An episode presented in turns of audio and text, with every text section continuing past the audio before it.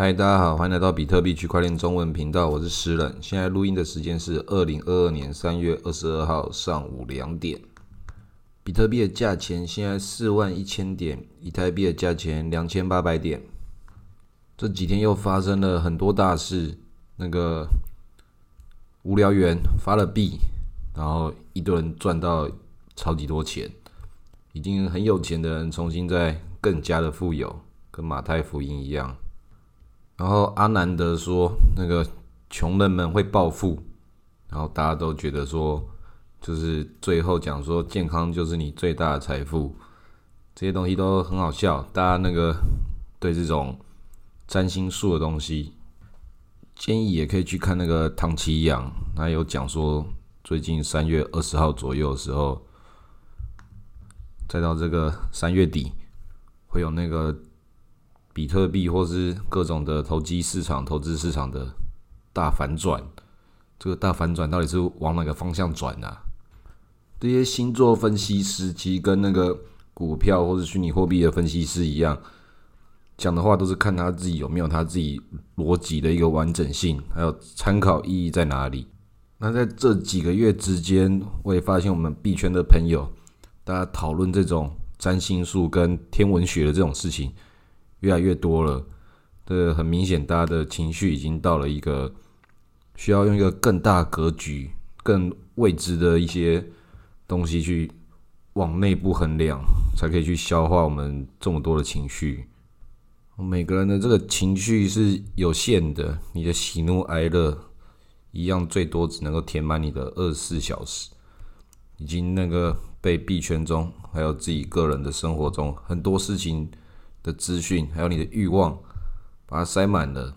一堆人已经忘了那个俄罗斯跟乌克兰正在打仗了。再怎么可怕的事情，进入到一个习惯之后，很多人也会进入到麻木。有的时候，这种麻木是一种好情绪，因为你可以更客观的看待一些事情。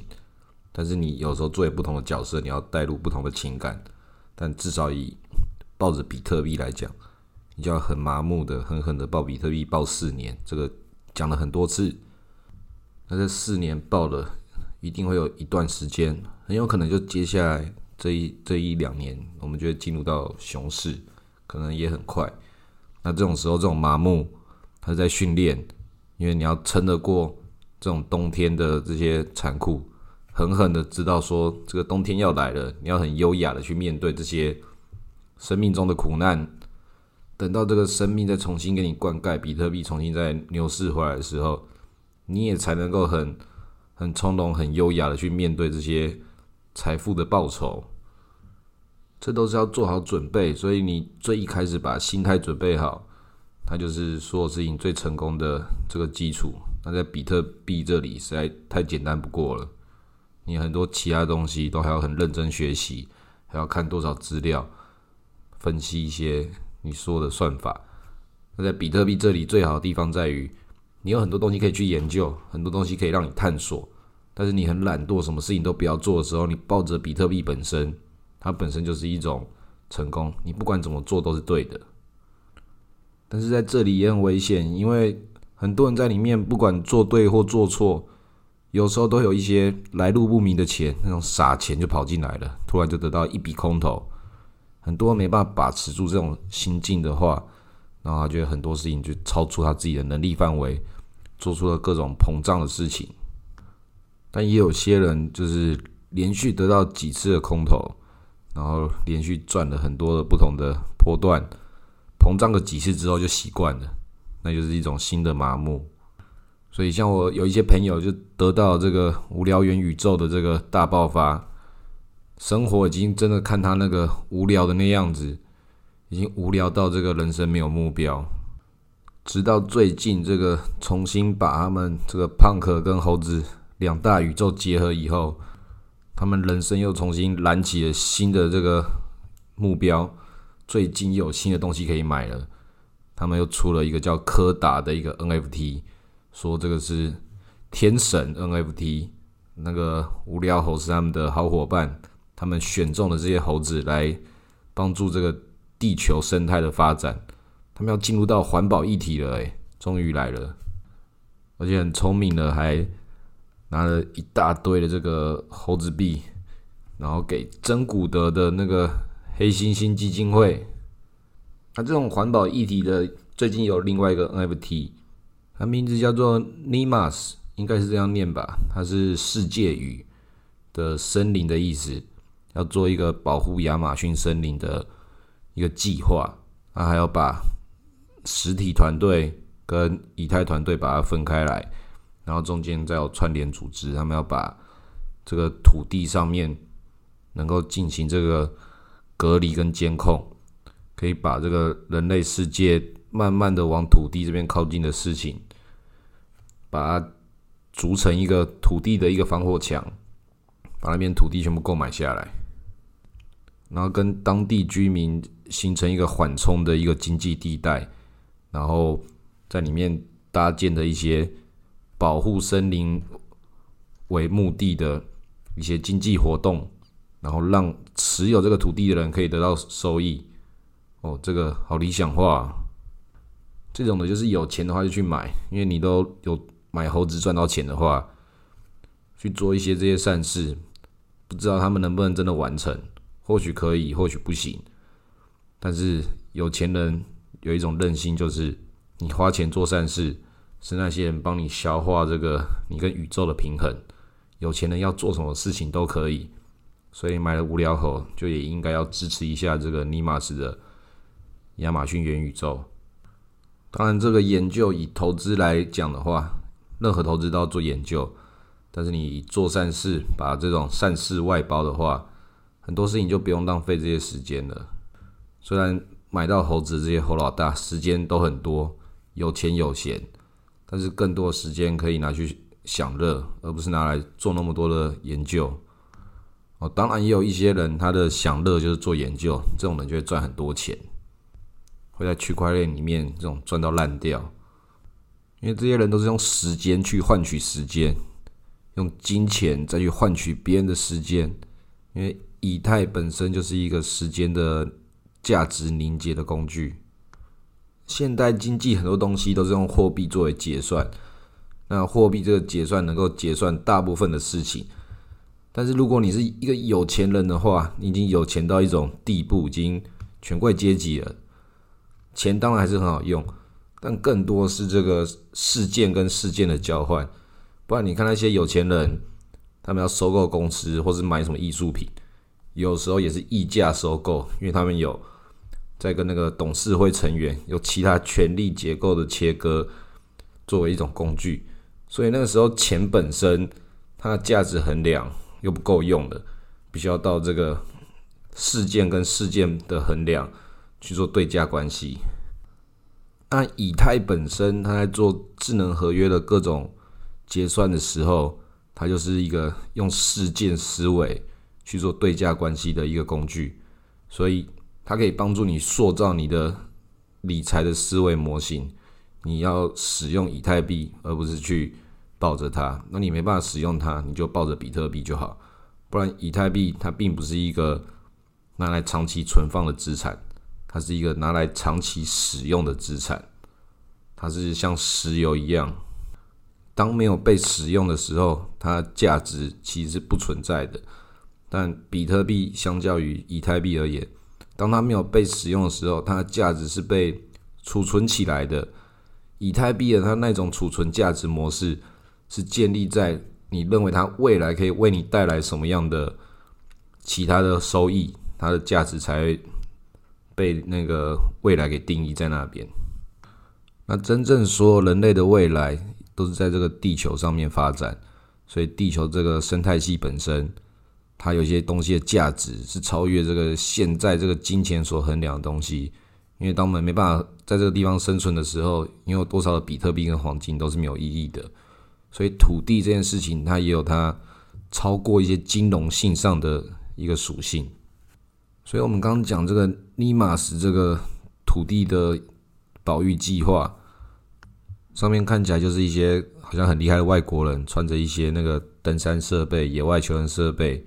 他们现在戏骨就在吹起这种那个这种风潮，让你觉得说他们的炫富方式更高一级，还要爱惜大自然，让你觉得什么方面人家都非常的优秀。但这种公益性质的 NFT 大部分也都没什么搞头，所以这个以投资来讲的话，有很多东西你要去衡量的。然后它图片，以我个人来说不符合我的欣赏美学，但我还是买了。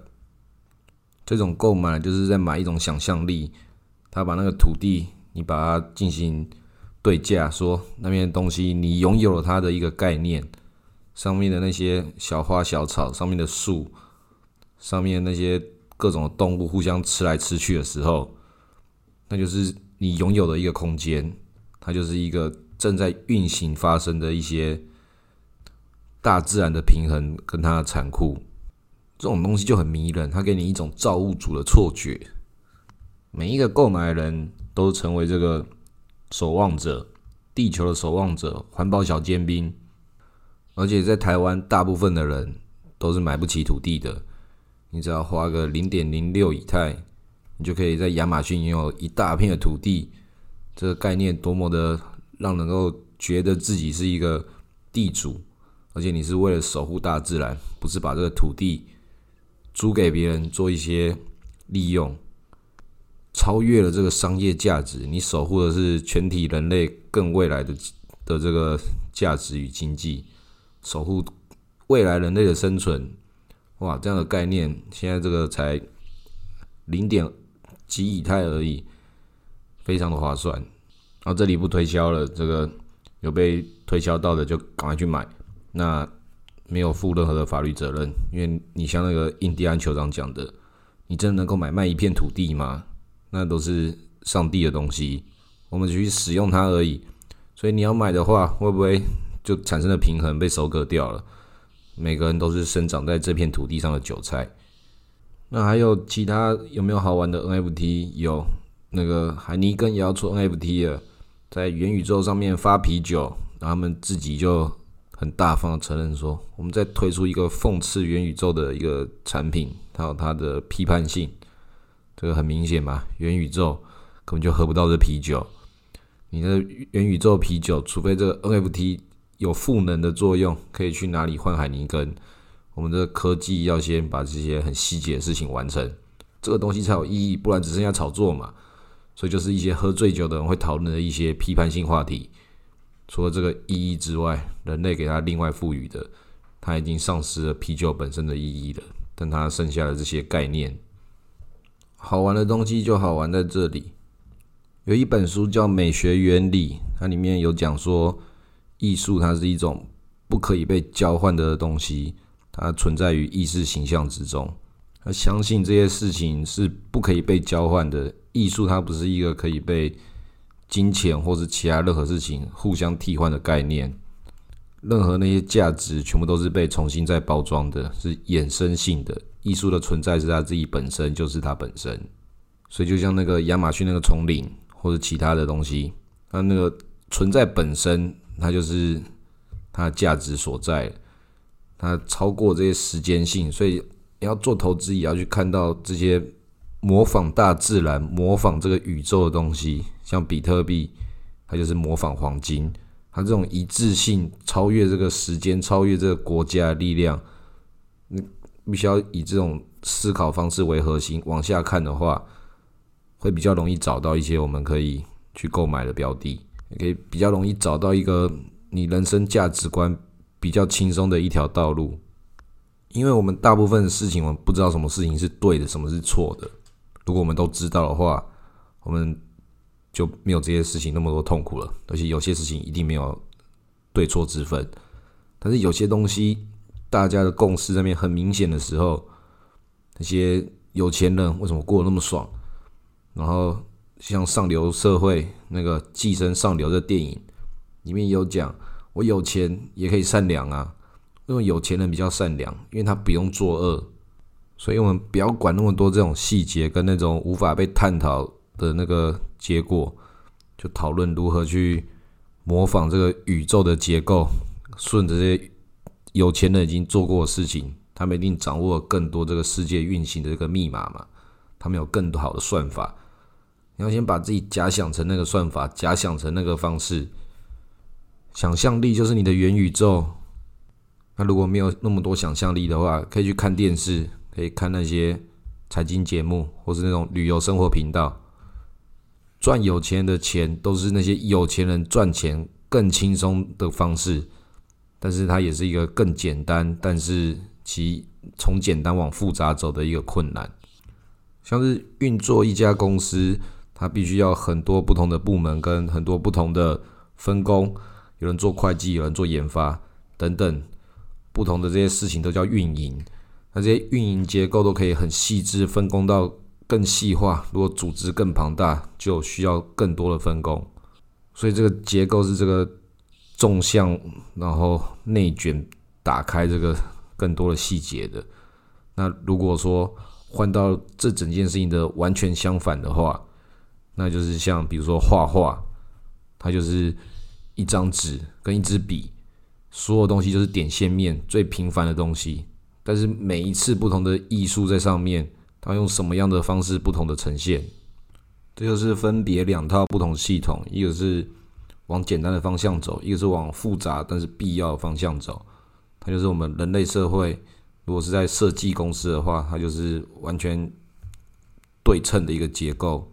你作为一个观赏者，你看到是这个最终的结果，你只要去看它就好。但是你作为一个设计公司，它一整串的这个复杂系统去完成，最终在你眼睛前面看到这个平面的简单。所以时尚或这些元宇宙这些事情，是最容易去收割这些有钱人他们心中的那些寄托。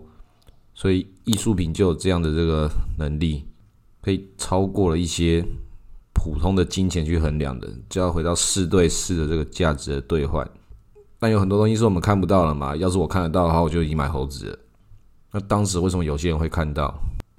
因为跟他们之间，他们交换的价值体系来自于我们不同层级或者不同思维角度的人能够碰触到的地方。但是 NFT 确实对很多的。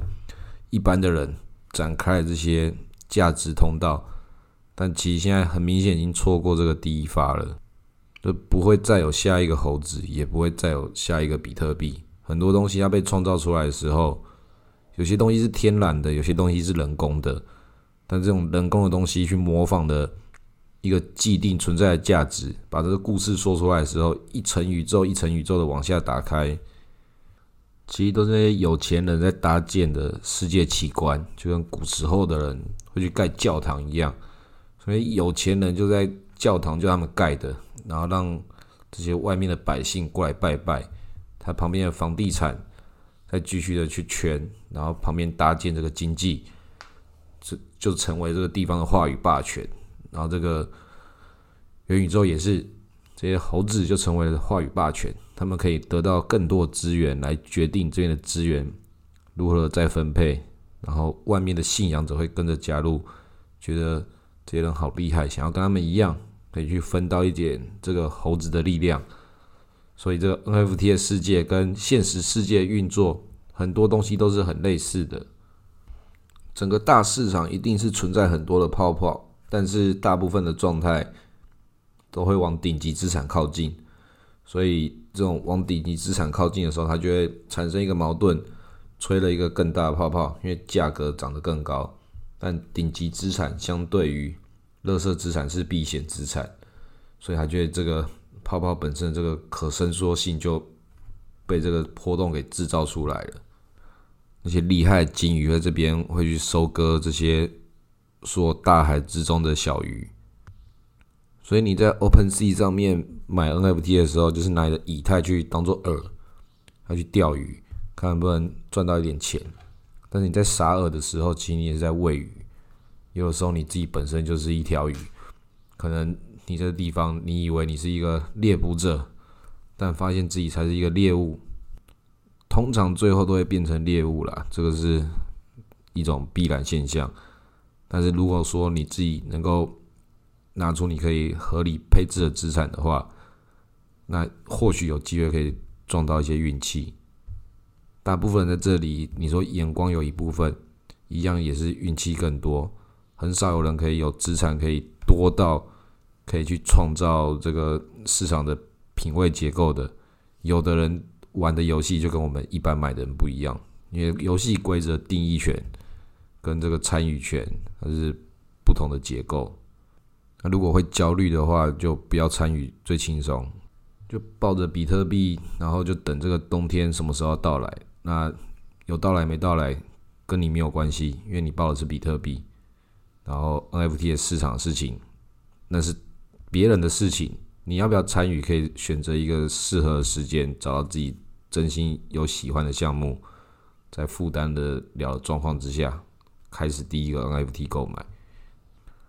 在那所有事情之前，全部先抱着比特币，多观察一下。啊，今天录到这里，谢谢大家。